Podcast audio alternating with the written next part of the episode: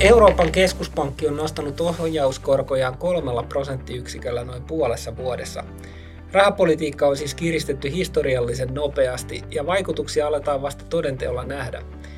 Mitä riskejä rahapolitiikan U-käännös pitää sisällään?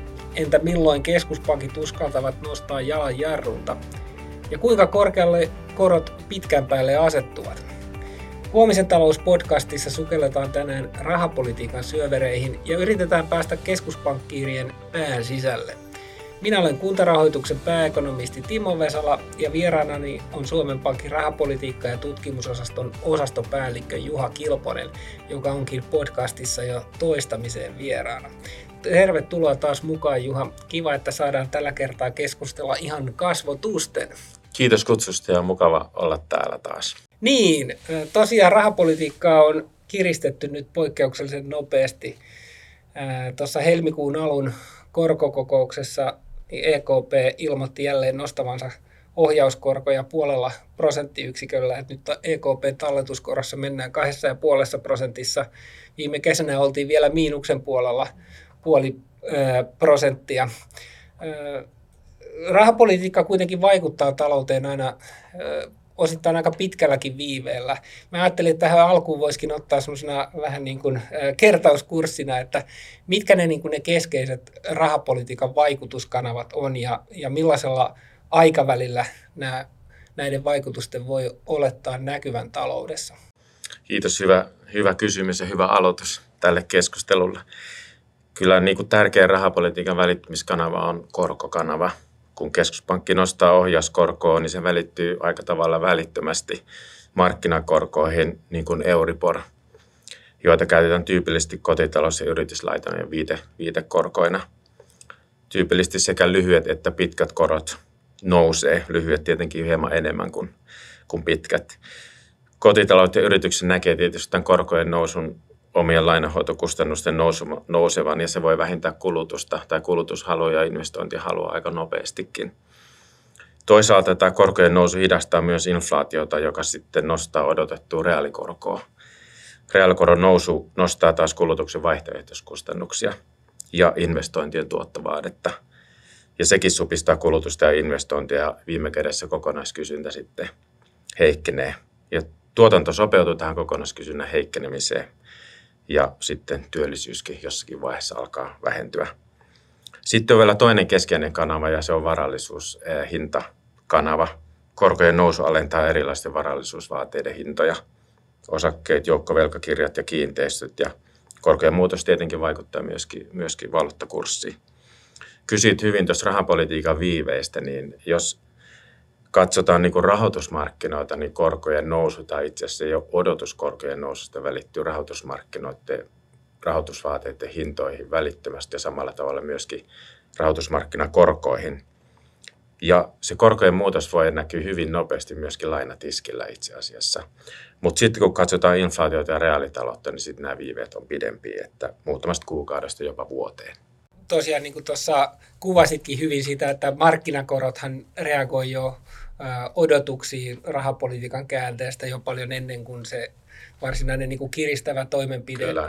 tehdään. Nythän tässä ehkä oli se poikkeuksellinen tilanne viime vuonna, että vielä vuosi sitten alkuvuonna ajateltiin, että että tota, ei ainakaan tämmöistä määrää koronnostoja missään tapauksessa tuu. Ja sitten se markkinakorkojen nousukin on tapahtunut hyvin lyhyessä ajassa. Että se ei ole kauhean tämmöinen niin pehmeä siirtymä ei tällä kertaa, tällä kertaa ollut. Et miten sä näet, että millaisia riskejä tämmöiseen korkojen nousuun niin kuin liittyy. Että jos me ajatellaan, että esimerkiksi 12 kuukauden Euribori oli kuitenkin vielä viime huhtikuussa nollassa tai, tai, tai jopa pikkusen sen alapuolella, ja nyt mennään sitten siellä niin kuin pitkälle päälle kolmen prosentin tasolla. Et, et miten sä niin kuin näkisit, kun tämä rahapolitiikan tai korkopolitiikan käänne on ollut näin jyrkkä ja näin ennakoimattoman jyrkkä, että me ollaan nähty niin kuin markkinakoroissakin todella voimakas nousu hy- hyvin lyhyessä ajassa. Joo, ehkä, ehkä tähän niin kuin, äh, miksi tämä muutos on ollut näin iso, niin se tietenkin palautuu siihen, että talouden tilanne ja tietenkin inflaatio näkymä on muuttunut aivan toisenlaiseksi kuin mitä vielä vuosi tai puolitoista vuotta sitten sitten nähtiin tämän energiakriisin ja sitten myöhemmin sodan, sodan vaikutuksesta.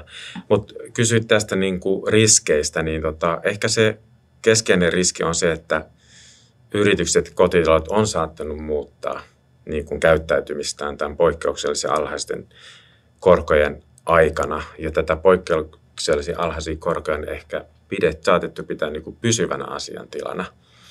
Ja jos näin on, niin sitten voi olla esimerkiksi niin, että oma lainahoitokyky ei ole stressitestattu niin kuin riittävästi sitä korkojen, korkojen nousua vastaan, vaikka tiedän, että pankit, pankit tietenkin sitä, sitä tekee.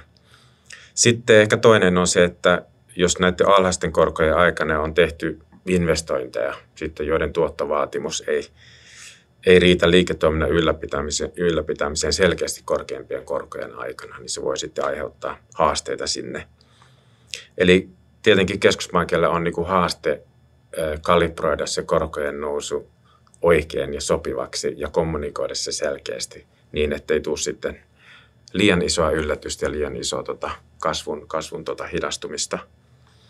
Ja me seurataan tätä todella tarkasti ja, ja tota, seurataan sitä, miten talous niin kuin kokonaisuudessaan sit reagoi tähän korkojen, korkojen nostoon.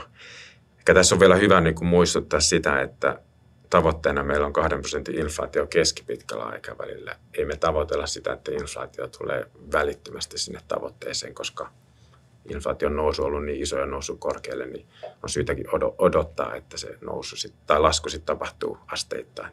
Joo, mun tekee mieli jatkaa vielä tästä niin kuin talouksien reagoinnista tähän korkokäänteeseen vähän sellaisen niin kuin korkoherkkyyden kautta, että miten sä niin kuin näet tämän EKPn rahapolitiikan välittymisen nyt tässä tilanteessa niin kuin euroalueen sisällä, jos vertaillaan eri maita. Et mulla on ollut hiukan nyt syntynyt sellainen vaikutelma, että tämä tota, kiristyvän rahapolitiikan vaikutukset on itse asiassa välittynyt nopeimmin sellaisiin talouksiin, jossa yksityisen sektorin velka-asteet on ollut korkeampia kuin, kuin muualla. Et se näkyy näissä esimerkiksi EU-komission ää, tota, talouden niin kuin tunnelmamittareissa, että Pohjois-Euroopassa näyttää siltä, että itse asiassa nämä tunnelmapuoli on, on niin kuin heikentynyt nopeammin. Et jos katsoo vaikka Suomea ja Ruotsia, okei Ruotsi ei ole euroalueella, mutta sielläkin on niin kuin tapahtunut samanlainen rahapolitiikan kiristyminen. Eli se on tietynlainen korkoherkkyys, että jos sulla on kotitalouksien velka esimerkiksi korkea ja sitten on vielä asuntoluotot on vaihtuva korkosissa, ää, niin, niin tota, viitekoroissa, niin, niin, niin silloinhan se rahapolitiikan käänne niin kuin tulee tavallaan nopeammin läpitte. Näet sä niin kuin tämmöistä eri, tietynlaista heterogeenisuutta euroalueen sisällä siitä, että miten tämä rahapolitiikka välittyy? Kyllä varmasti, varmasti on ja ihan oikein, niin kuin, mä, siellä on nämä kaksi, kaksi tota keskeistä elementtiä. Toinen on velkaantumisen taso tietenkin suhteessa tuloihin ja sitten toinen on tämä, että onko vaihtuva korkoisia lainoja vai ei, että Suomessa tiedetään, että kotitalouksilla on pääasiallisesti asuntolainat on vaihtuva korkoisia. Totta kai se välittyy sitten selkeästi nopeammin sinne ja varmaan se näkyy sitten, vaikka Suomessakin tiedetään, että lainaottohalukkuus on supistunut hyvin, hyvin voimakkaasti. Toisaalta meillä on Euroopassa maita, jossa on paljon kiinteäkorkoisia korkoisia tota, sopimuksia, niin se varmasti hidastaa näissä maissa sitä, sitä rahapolitiikan välittymistä. Sitä mä en osaa sanoa, että onko siihen se sentimentti jotenkin, liittyykö se tähän rahapolitiikan välittymisen nopeuteen. Mä ehkä sanoisin enemmänkin niin, että se sentimentin sanotaan romahtaminen Suomessa liittyy enemmänkin siihen, että naapuri tuossa on aika lähellä, joka käy sotaa sota Ukrainassa kuin tähän rahapolitiikan välittymiseen sinänsä. Ja se on varmasti totta, että tämä niin kuin Ukrainan sota tulee niin kuin Suomessa paljon lähemmäksi mm. kuin vaikkapa Ranskassa tai Portugalissa. Ja onhan siinä niin kuin se vielä sit lisäksi, että, että kotitalouksilla on pandemian jälkeen ollut aika isoja, isoja tota, säästöjä kumuloitunut. Ja nyt esimerkiksi Suomessa on nähty se, että nämä säästöt on, säästöjä on nyt alennettu aika, aika voimakkaasti ja aika paljon, että – sitä mukaan, kun kotitalous näkee, että säästöjä ja niitä puskureita on vähemmän, niin se varmaan sitä aiheuttaa, aiheuttaa tämän sentimentin niin kuin supistumista osaltaan sitten myös, kun puskorit on pienet. No jos jatketaan vielä tästä rahapolitiikan käänteestä sen verran, että nythän tämä korkopolitiikan suunnanmuutos on ollut todella nopea, mutta että, entäs sitten siellä näiden muiden ää, tota, rahapolitiikkatoimien, eli näiden niin sanottujen epätavanomaisten ää, elvytystoimien purkamisessa, niin näyttää siltä, että siellä edetään selvästi rauhallisemmin. Et miten sä näet esimerkiksi tämän arvopapereiden osto-ohjelmien alasajon tai sen, että kuinka niitä vähennetään ja, ja että miten sä näet niin kuin EKPn taseen kehityksen? Joo, tota, tällä hetkellä tätä niin kuin, rahapolitiikan määrällistä kiristämistä. Se on alo, aloitettu hyvin rauhallisesti ja se halutaan tehdä hyvin niin kuin ennakoidusti, että tällä hetkellä se taseen supistaminen tapahtuu siis niin, että, että me emme niin kuin uudelleen sijoita kaikkia taseessa erääntyviä arvopapereita ja, ja tase supistuu niin kuin maltillista vauhtia 15 miljardia euroa kuukaudessa. Tällä hetkellä niin kuin maaliskuun alusta kesäkuun kesäkuun loppuun asti ja sen jälkeen sitten tehdään uusia päätöksiä siitä. On selkeästi nähtävissä se, että markkinat eivät pidä siitä, että tehdään nopeita liikkeitä, kun ollaan taseen supistamista, tehdään taseen supistamista ja markkinat haluaa tietää, että minkälaisella tahdilla se tehdään ja me tietenkin, tietenkin tehdään se sillä tavalla, että se on mahdollisimman niin ennakoituu. Jos katsoo niin kuin näitä riskejä, niin tota, liittyen tähän, niin mä sanoisin, että toistaiseksi ei ole niin ollut merkkiä siitä, että tämä rahapolitiikan tasainen välittyminen olisi mitenkään itse asiassa häiriintynyt näistä suunnitelmista vähentää arvopaperin uudelleen sijoituksia tässä maalissa kesäkuussa. Ja jos me katsotaan näiden velkaisempien euromaiden korkoja, niin ihan itse asiassa laskun, laskenut suhteessa Saksaan, eli nämä spreadit on supistunut, joka on hyvä merkki siitä, että markkinoilla ei ole tällä hetkellä tähän liittyen mitään isoja ongelmia eikä riski, eivätkä Eli tämä on riskejä. nimenomaan se merkki siitä, että rahapolitiikan välittymisessä Kyllä. ei ole semmoista epäsymmetriaa. No miten sitten mä oon jotenkin ehkä itse ajatellut, että tämän niin sanotun määrällisen elvytyksen, mitä 2010-luvulla alettiin harrastaa ensiksi Yhdysvalloissa ja sitten EKP perässä, niin että sen ehkä se niin kuin merkittävin elvyttävä vaikutus tuli, tuli tota, no niin, varallisuusarvojen nousun kautta. Eli kun keskuspankista tuli merkittävä oska, ostaja tavallaan sinne niin kuin riskittömään markkinaan, niin se työnsi sitten niin kuin yksityisiä sijoittajia sinne niin vähän riskipitoisempiin markkinoihin, niin kuin esimerkiksi osakemarkkinoille ja, ja, ja sitten, sitten korkeimman luottoriskin velkakirjamarkkinoille. Niin nyt sitten kun tästä vivusta käännetään niin kuin toiseen suuntaan ja aletaankin, niin kuin supi, keskuspankit alkaa tämän niin sanotun määrällisen tiukentamisen tai, tai taseen vaiheen, niin, niin onko meillä nyt odotettavissa sitten kenties enemmän volatiliteettia myöskin tuonne niin riskimarkkinaan ja enemmän kurssiheiluntaa? No en ehkä lähde sitä niin kuin spekuloimaan tässä, että mitä, mitä niin kuin siellä sillä puolella tapahtuu, mutta ehkä semmoinen mielenkiintoinen niin kuin ero tässä määrällisessä niin kuin, kiristämisen suhteessa määrälliseen keventämiseen on se, että että määrällisen keventämisen aikaan osto-ohjelmaa käytettiin myös signaloimaan sitä, että mitä tapahtuu korkopolitiikassa. Ja korkopolitiikkahan sidottiin aika selkeästi ennakoivan viestinnän kautta sitten siihen. Eli määrälliset ostot, niin kuin ostojen jatkaminen merkitsi sitä, että korkoja tullaan pitämään alhaalla pidemmän aikaa. Nyt tämä signaalikanava tietysti, sitä ei ole siellä, koska me ei tehdä enää samalla tavalla ennakoivaa viestintää kuin aiemmin. Niin tällä on varmasti sitten erilainen vaikutus siihen, miten tämä kokonaisuus, rahapolitiikan yrityksen kokonaisuus välittyy sitten talouteen, tämä signalointikanavaa ei siellä enää ole samalla tavalla. Joo, toi on varmasti mielenkiintoinen pointti.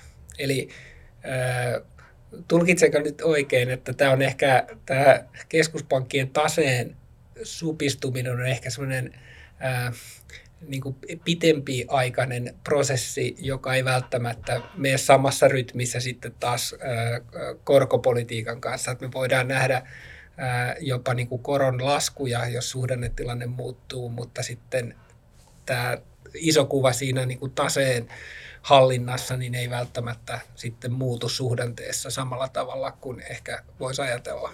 No sanotaan näin, että kyllä se on niin kuin mahdollista ja totta kai kun tase on kasvanut näin suureksi ja varmaan kaikilla keskuspankeilla on, on halu pienentää sitä tasetta niin, ja me tiedetään, että se tulee kestämään pitkään, niin on hyvin mahdollista näin, että nämä erottuu vähän enemmän toisistaan kuin aikaisemmin. Tasepolitiikka ja sitten korkopolitiikka.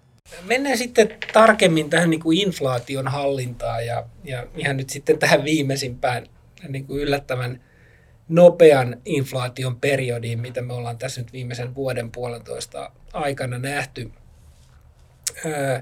Keskuspankin rahapolitiikalla on kai uskottavuutta silloin, jos yleisö ikään kuin luottaa siihen, että, että keskuspankki pystyy sillä kuuluisalla keskipitkällä aikavälillä turvaamaan sen hintavakauden, eli, eli inflaatio pysyy nyt suurin piirtein siellä tavoitteen mukaisissa lukemissa. Ja sitten jos inflaatio pitkään poikkeaa siitä tavoitteesta, niin keskuspankki saattaa ehkä joutua vähän niin kuin tällä ennakoivalla viestinnällä niin kuin lupaamaan kenties, niin kuin, että et, e, tai ei kerro pelkästään sitä tämän hetken virityksestä, vaan myöskin peilaa sitä, mitä tulevaisuudessa tulee tapahtumaan niin kuin tarkemmin, jotta pystyttäisiin ankkuroimaan niitä tulevaisuuden inflaatio-odotuksia lähemmäksi sitä, sitä tavoitetasoa. No nyt meillä oli ennen pandemiaa, niin meillähän oli hirveän pitkä aika, että inflaatio-odotukset oli liian matalalla ja toteutunut inflaatio oli hirveän matalalla. Ja vaikutti siltä, että, että EKPkin tavallaan niin kuin, ää, yritti luvata tulevaisuuteen aika pitkälle sitä, että nämä kevyet olosuhteet jatkuu, jotta saadaan niin kuin, ikään kuin nujittua yleisön tajuntaan se, että hei, että me halutaan palauttaa se inflaatio sinne tavoitteeseen, että se on nyt liian matala. Niin miten sä näet, että aiheuttiko tämä tavallaan niin kuin kevyiden rahaolo, raha, rahoitusolosuhteiden lupaus niin sen, että, että, että ei niin kuin, että se, se, se heikensi EKPn, EKPn reagointikykyä, sit kun inflaatio lähtikin kiihtyä. Että aiheuttiko se jonkunlaisen niin kuin hitauden että ei, ei niin kuin kyetty reagoimaan siihen hintapaineeseen niin nopeasti kuin, kuin ehkä, ehkä olisi ollut optimaalista. Joo, tämä on erinomainen kysymys ja varmasti kaikki keskuspankit, me myös, niin, jotka oikeastaan yllätyttiin tästä inflaation sitkeydestä, me joudutaan kysymään tätä, tätä niin kuin meiltä itseltä ja, ja on sitä kysyttykin ja mietitty, että mistä se niin kuin voisi voisi niin kuin johtua. Että mä ehkä lähtisin purkaa sitä niin kuin siitä, että tämä inflaation niin kuin kiihtymisen voimakkuutta, niin ei, ei me osattu sitä niin kuin täysin ennakoida. Ja mä oon jossakin aikaisemminkin sanonut, että meillä oli niin kuin haasteita ymmärtää niin kuin samanaikaisesti energiahintojen ja muiden raaka-ainehintojen nousun välittymistä tavaroiden ja palveluiden hintoihin. Ja sitten tietenkin tämän sodan niin kuin, äm, alkaminen helmikuussa oli sitten se musta joussi, joka meillä ei ollut tiedossa vuoden 2021 lopussa, jolla me sitouduttiin vielä tähän määrälliseen tota, keventämiseen pidemmäksi aikaa. Ja siinä samassa yhteydessä sitouduttiin pitämään korkoja pidempään niin kuin alhaalla. Mä oikeastaan äh, itse kysyisin niin kuin sitä, että mitä vaikutuksia sillä hieman nopeammalla reaktiolla olisi ollut niin kuin inf, inflaation. Ja tietenkin jos niin kuin katsotaan tilannetta nyt, niin olisi ollut parempi. Jos meillä olisi ollut se informaatio käytettävissä, niin reagoida, reagoida nopeammin. Mutta jos me katsotaan vaikka inflaatio-odotusten näkökulmasta tällä hetkellä, niin keskuspankin uskottavuus ei mielestäni ole niin merkittävästi kärsinyt siitä, että, että pidettiin rahapolitiikkaa elvyttävänä pidemmän aikaa, koska inflaatio-odotukset on aika hyvin edelleen tai hyvin niin kuin ankkurissa. Ja sitten tietenkin huomattava se, että keskuspankki kyllä sitten, kun nähtiin tilanne ja tilanteen muuttuminen, niin alkoi reagoida hyvinkin, hyvinkin ripeässä tahdissa. Ja se itse asiassa alkoi heijastua aika nopeasti sitten inflaatio-odotuksiin. Joo, toi pitää varmasti paikkansa ja pikemminkin on ollut ehkä niin päin, että markkinat ei tahdo uskoa, että EKP todella reagoi näin voimakkaasti. Joo, kyllä mä uskon jo, että jos katsoo niin kuin markkinaodotuksien korkokäyrän, niin kuin korkokäyrän odotuksen niin kuin muuttumista tässä viimeisen niin kuin puolen vuoden tai kolmen neljänneksen aikana onhan se ollut todella nopea. Mutta sitten toisaalta, jos katsotaan niin kuin kesän jälkeen, niin kyllä markkinat on aika hyvin ymmärtänyt sen meidän, jos haluaa puhua reaktiofunktiosta ja sen viestinnän tässä, että miten, missä tahdissa korot tulee, tulee nousemaan. Joo, niin kyllähän se iso kuva on, on, niin kuin, on näin, että et, et varmaan niin kuin, niin kuin isossa kuvassa viesti on mennyt perille. Tota, mä jollain tavalla tekee mieli vielä vähän ehkä pureutua syvällisemmin tähän, tähän tota noin niin, näkökulmaan, että missä määrin siinä keskuspankin rahapolitiikassa pitäisi painottua tämmöinen tietynlainen säännönmukaisuus ja missä määrin sitten tämmöinen spontaani harkinta. Tämä on kai semmoinen aika ikiaikainen debatti, mitä rahapolitiikassa käydään, että missä määrin se pitäisi olla sellaista sääntöihin pohjautuvaa, jolloin pystytään ehkä enem, tai tehokkaammin vaikuttaa siihen yleisön niin kuin tulevaisuuden odotuksiin vai kuinka paljon pitäisi jättää sitä pelitilaa ää, niin kuin tämmöisille yllättäville tapahtumille, että tapahtuu jotain tarjontapuolen häiriöitä, jonka takia raaka-aineet energiahinnat yhtäkkiä nousee ja sitten onkin pakko pettää niitä tavallaan menneitä lupauksia. Niin, niin näet sä, että tämä ö, viime vuoden niin kuin sota ja pandemian jälkeinen nämä niin kuin energiasokki, niin, niin ö, elvyttääkö ne jollain tavalla tätä tätä keskustelua uudestaan, siis siitä, että pitäisikö meillä olla niin kuin tiukemmat rahapolitiikkasäännöt, joita keskuspankki orjallisesti noudattaa, vai olla enemmän tätä, tätä niin kuin harkintaa. Mä ehkä haen tässä niin kuin sitä, että kun tuntuu, että tämä ennakoiva viestintä, joka on enemmän, mä näen sen semmoisen niin kuin säännönmukas, säännönmukaisuuden tuomisena, niin kuin rahapolitiikkaan, niin kun se jotenkin tuntuu, että se oli niin kuin nousussa niin sanotusti tuossa ennen pandemiaa ja että 2010-luvun semmoinen niin kuin osa sitä keskuspankin pelikirjaa, se, se, se ennakoiva viestintä, niin onko ennakoiva viestintä ehkä jonkinlaiseen kriisiin nyt joutunut sitten tämän viimeisen, viimeisen tota noin, niin inflaatio piikin seurauksena? Tämä on hyvä, hyvä tota, pohdinta, vähän tämmöinen filosofisempi pohdinta tästä, tästä tematiikasta. Mä ajattelin niin kuin lähestyä tätä niin kuin siitä, että mistä on itse asiassa kysymys rahapolitiikan niin kuin sitoutumisessa. Niin siinähän ei ole kysymys niin kuin niinkään siitä, että keskuspankki sitoutuu johonkin kiveen hakattuun sääntöön niin kuin raha, rahapolitiikassa, joka voisi tarkoittaa sitä, että me aina reagoidaan samalla tavalla inflaatioyllätyksiin, koska yksi syy siihen on tietenkin se, että inflaatioyllätysten taustalla olevat tekijät voi olla erilaisia. Ja se voi edellyttää meiltä erilaista, erilaista tota, reaktiota, jos on kysyntäpohjainen inflaatiosokki tai sitten tarjontapuolinen inflaatiosokki. Ja myöskin se, että miten pitkäaikaiseksi me tämmöinen häiriö, häiriö niin kuin nähdään. Eli siinä niin kuin sitoutumisessa on kysymys siitä, että me sitoudutaan siihen pitkäaikavälin tai keskipitkän aikavälin inflaatiotavoitteeseen. Ja sitten me voidaan niin kuin jälkeenpäin ex post vaikka datasta estimoida joku rahapolitiikan sääntö, joka heijastaa sitä, sitä rahapolitiikkaa keskimäärin, mitä on harjoitettu niin, että on saavutettu se inflaatio, inflaatiotavoite. Eli näitä ei ehkä pitäisi niin sekoittaa. Ei keskuspankki koskaan toimi sillä tavalla, että sillä on joku ennalta asetettu sääntö. Se politiikka on aina sillä tavalla harkinnanvaraista, että me analysoidaan, mikä on talouden tilanne tällä hetkellä, mikä on inflaatio, mikä on inflaation näkemiä, sitten reagoidaan siihen. Ja myöskin se, mitä, ne, mitä sen inflaatioyllätysten taustalla on, minkälaisia sokkeja, onko kysyntää tai tarjontaa. Eli me ei koskaan toimita, että me sitoudutaan, eikä tulla toimimaan niin, että sitoudutaan johonkin ennalta asettuun sääntöön.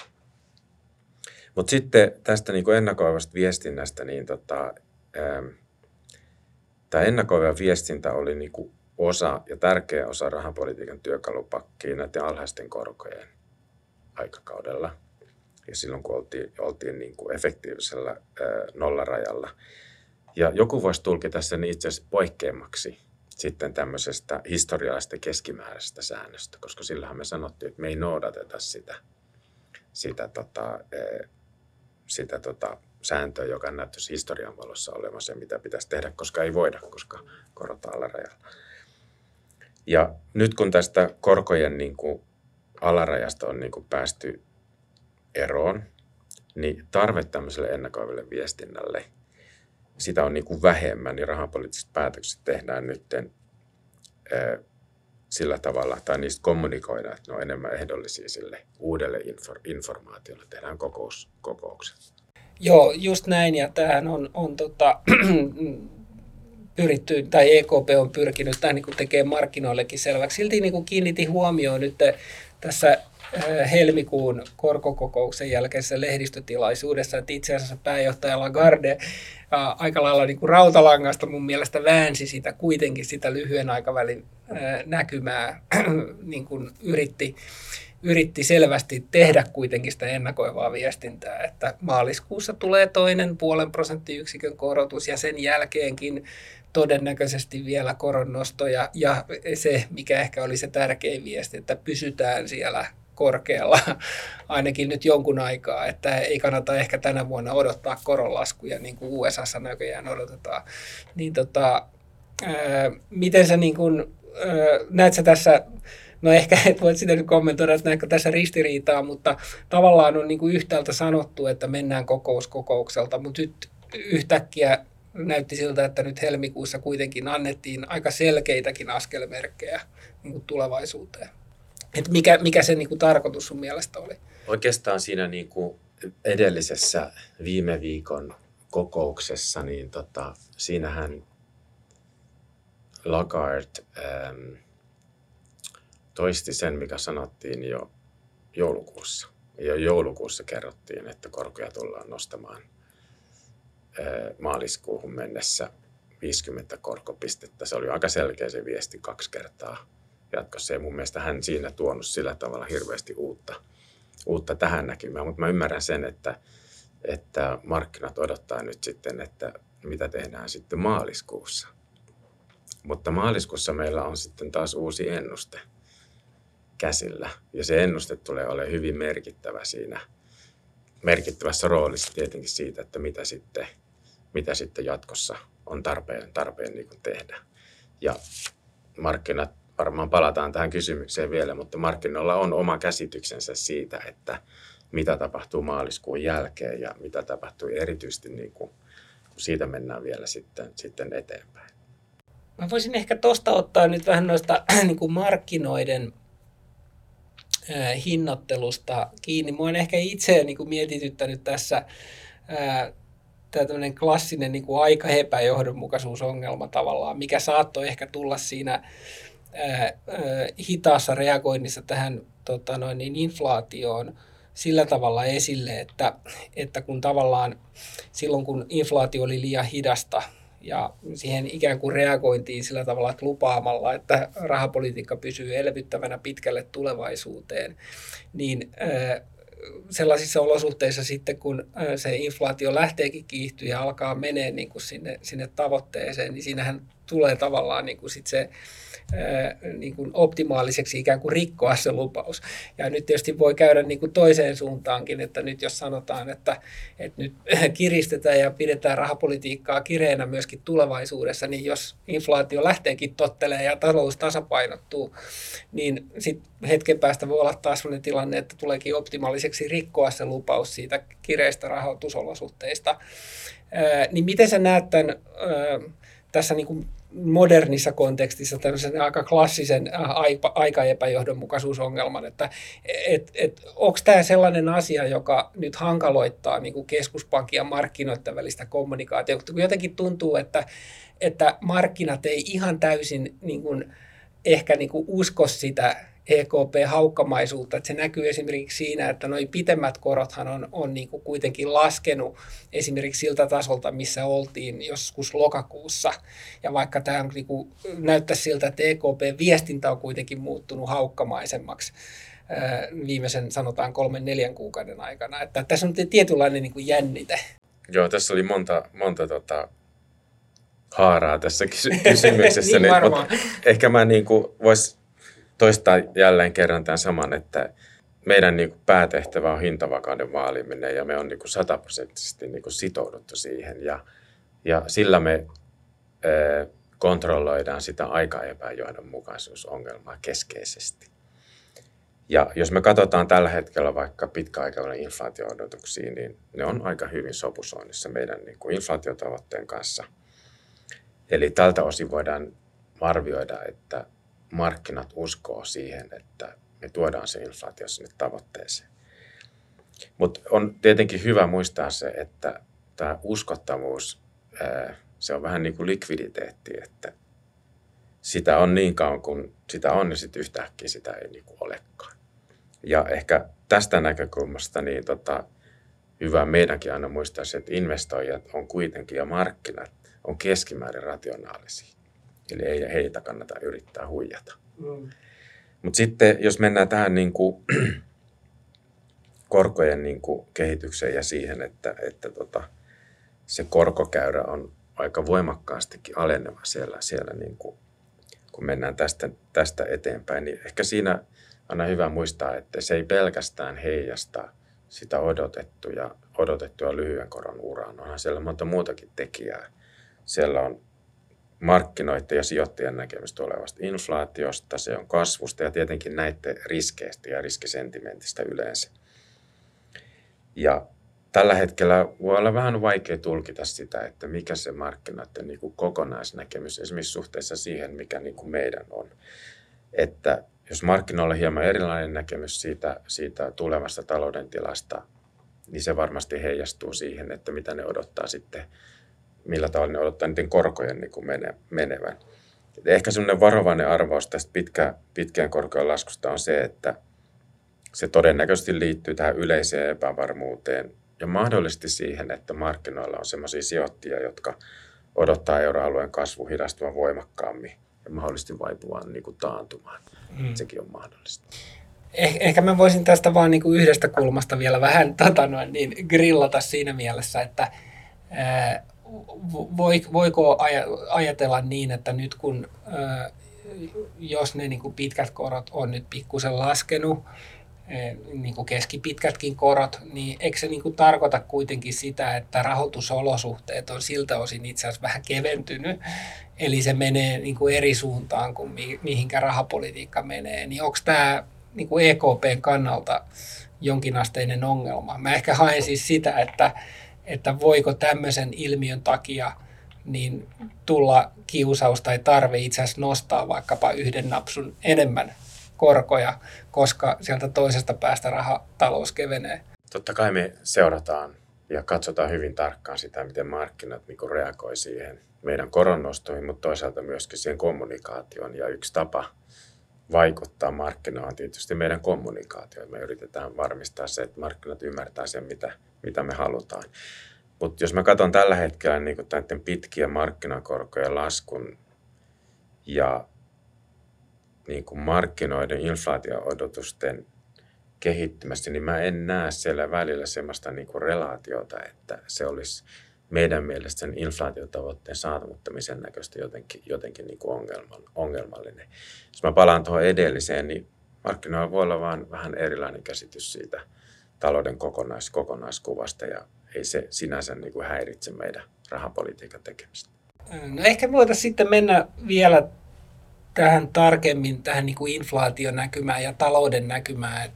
Et nythän ihan selvästi tässä alkuvuoden aikana ja oikeastaan jo vähän viime vuoden lopussa, niin nämä makrotalouden uutiset alkoi muuttua positiivisemmaksi ja, ja ennusteita on, on niin kuin Euroopassakin nostettu parempaan suuntaan reaalitalouden osalta. Ja, ja itselläni tämä vähän tuntuu siltä, että markkinat jopa tuntuu uskovan tämmöiseen tietynlaiseen Strömsö-skenaarioon, että me voidaan samaan aikaan saada elpyvää talouskasvua ja ennakoitua nopeammin vihrastuvaa inflaatiota, mikä on ehkä kombinaationa semmoinen aika, aika niin kuin toiveikas, sanotaan nyt näin. Niin äh, miten sä niin kuin itse näet, että että onko tämmöinen Strömsö-skenaario niin kuin ihan mahdollinen tai, tai että tuntuuko se niin kuin semmoiselta niin kuin realistiselta oletukselta, että me vältetään taantuma ja kasvu jopa kiihtyy ja kysyntä, kysyntä vahvistuu, mutta talous silti niin kuin tasapainottuu odottu, odotettua nopeammin ja inflaatio saadaan hans, ha, hanskattua. Joo, tota, kyllä mä itsekin on tätä niin kuin, Strömsö-skenaariota välillä sitä kollegoiden kanssa puhuttu siitä ja mietitty, että onhan siinä niin kuin tietty säväys eittämättä niin kuin optimismia, se täytyy, täytyy niin kuin myöntää. Että, ja tietenkin sen taustalla täytyy niin kuin olla se, että okei, uskotaan, että energiahinnat jää tota, alemmalle tasolle kuin mitä ehkä aikaisemmin odotettiin ja että se energiakriisi kriisi on jossain määrin ehkä osittain, niin kuin, ei voi sanoa ohi, mutta kuitenkin se ei ole niin akuutti tällä hetkellä ja on löytynyt ratkaisuja, niin kuin Euroopassakin on nähty, että kaasuvarastot on korkealla. Niin se auttaa tätä niin kuin inflaatio, inflaation näkymässä. Ja sitten toisaalta niin eh, viimeaikainen talousdata on ollut niin kuin yllättävänkin positiivista ja kyllähän Euroopan ja Suomen talouden resilienssi tätä isoa energiakriisiä ja sotaa vastaan, niin on, on kyllä ollut aika hyvällä tasolla. Et sillä tavalla sille on kyllä niin kuin perusteita. Mutta sitten jos ottaa niin kuin vähän negatiivisemman niin kuin näkökulman siihen, niin se voi tietenkin kertoa myös siitä, että jos katsoo niin kuin inflaatio-odotusten kehittymistä ja sitä korko-odotusta, niin se voi kertoa myös siitä, että markkinoiden käsitys siitä tasapainoreaalikorosta on itse asiassa aika alhainen. Ja sitten jos tämä näkymä otetaan, niin sitten se tarkoittaa sitä, että, että kun tasapaino reaalikorko, luonnollinen korko heijastaa sitä, mikä se talouden niin kuin, tuottavuuskyky on tai tuottavuuskasvu on pitkällä aikavälillä, niin sitten tämä on niin kuin, omalla tavallaan niin kuin negatiivisempi asia, että, että näin on. Joo. Siihen liittyy nämä hyvin pitkä aikavälin niin kuin näkymä ja sitten tämä suhdannen näkymä vähän niin kuin tulkita sitä kahdella eri tavalla. Kyllä. No, no miten sä luet sitten tätä ihan viimeaikaista äh, inflaatiodataa, että miltä tilanne sun mielestä nyt näyttää, että äh, euroalueella vuositason pohjainflaatio huitelee edelleen siellä viidessä prosentissa, mutta jos tihrustaa sitä pohjahintaindeksiä, niin siinä huomaa, että viimeiset kolme kuukautta ollaan menty suurin piirtein vaakasuora linja, että taitaa olla jopa kolmen kuukauden muutos pikkusen miinuksella. Joko me uskalletaan sanoa, että inflaatiosta on otettu niskalenkki? No e, en kyllä vielä niin kuin nostaisi voiton.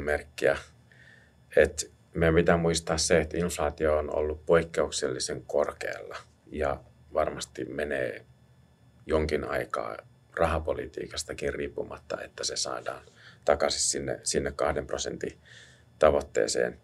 Jos mä kat, purkaa vähän sitä tota, inflaatiokehitystä tällä hetkellä, niin ää, siellähän, jos katsotaan niin kuin tammikuun lukuja, niin se energiainflaation, energiahintojen nousun kontribuutio oli jo pienempi kuin yhteensä elintarvike, elintarvikkeiden hintojen kontribuutio. Eli tämä kertoo siitä inflaation niin laaja-alastumista. Ja kyllä mä näen siinä edelleen niin kuin selkeät selkeät riskejä myöskin siitä, että se inflaatio on pidempään korkealla kuin mitä me tällä hetkellä arvioidaan. Eli ei olla vielä lähelläkään maalia.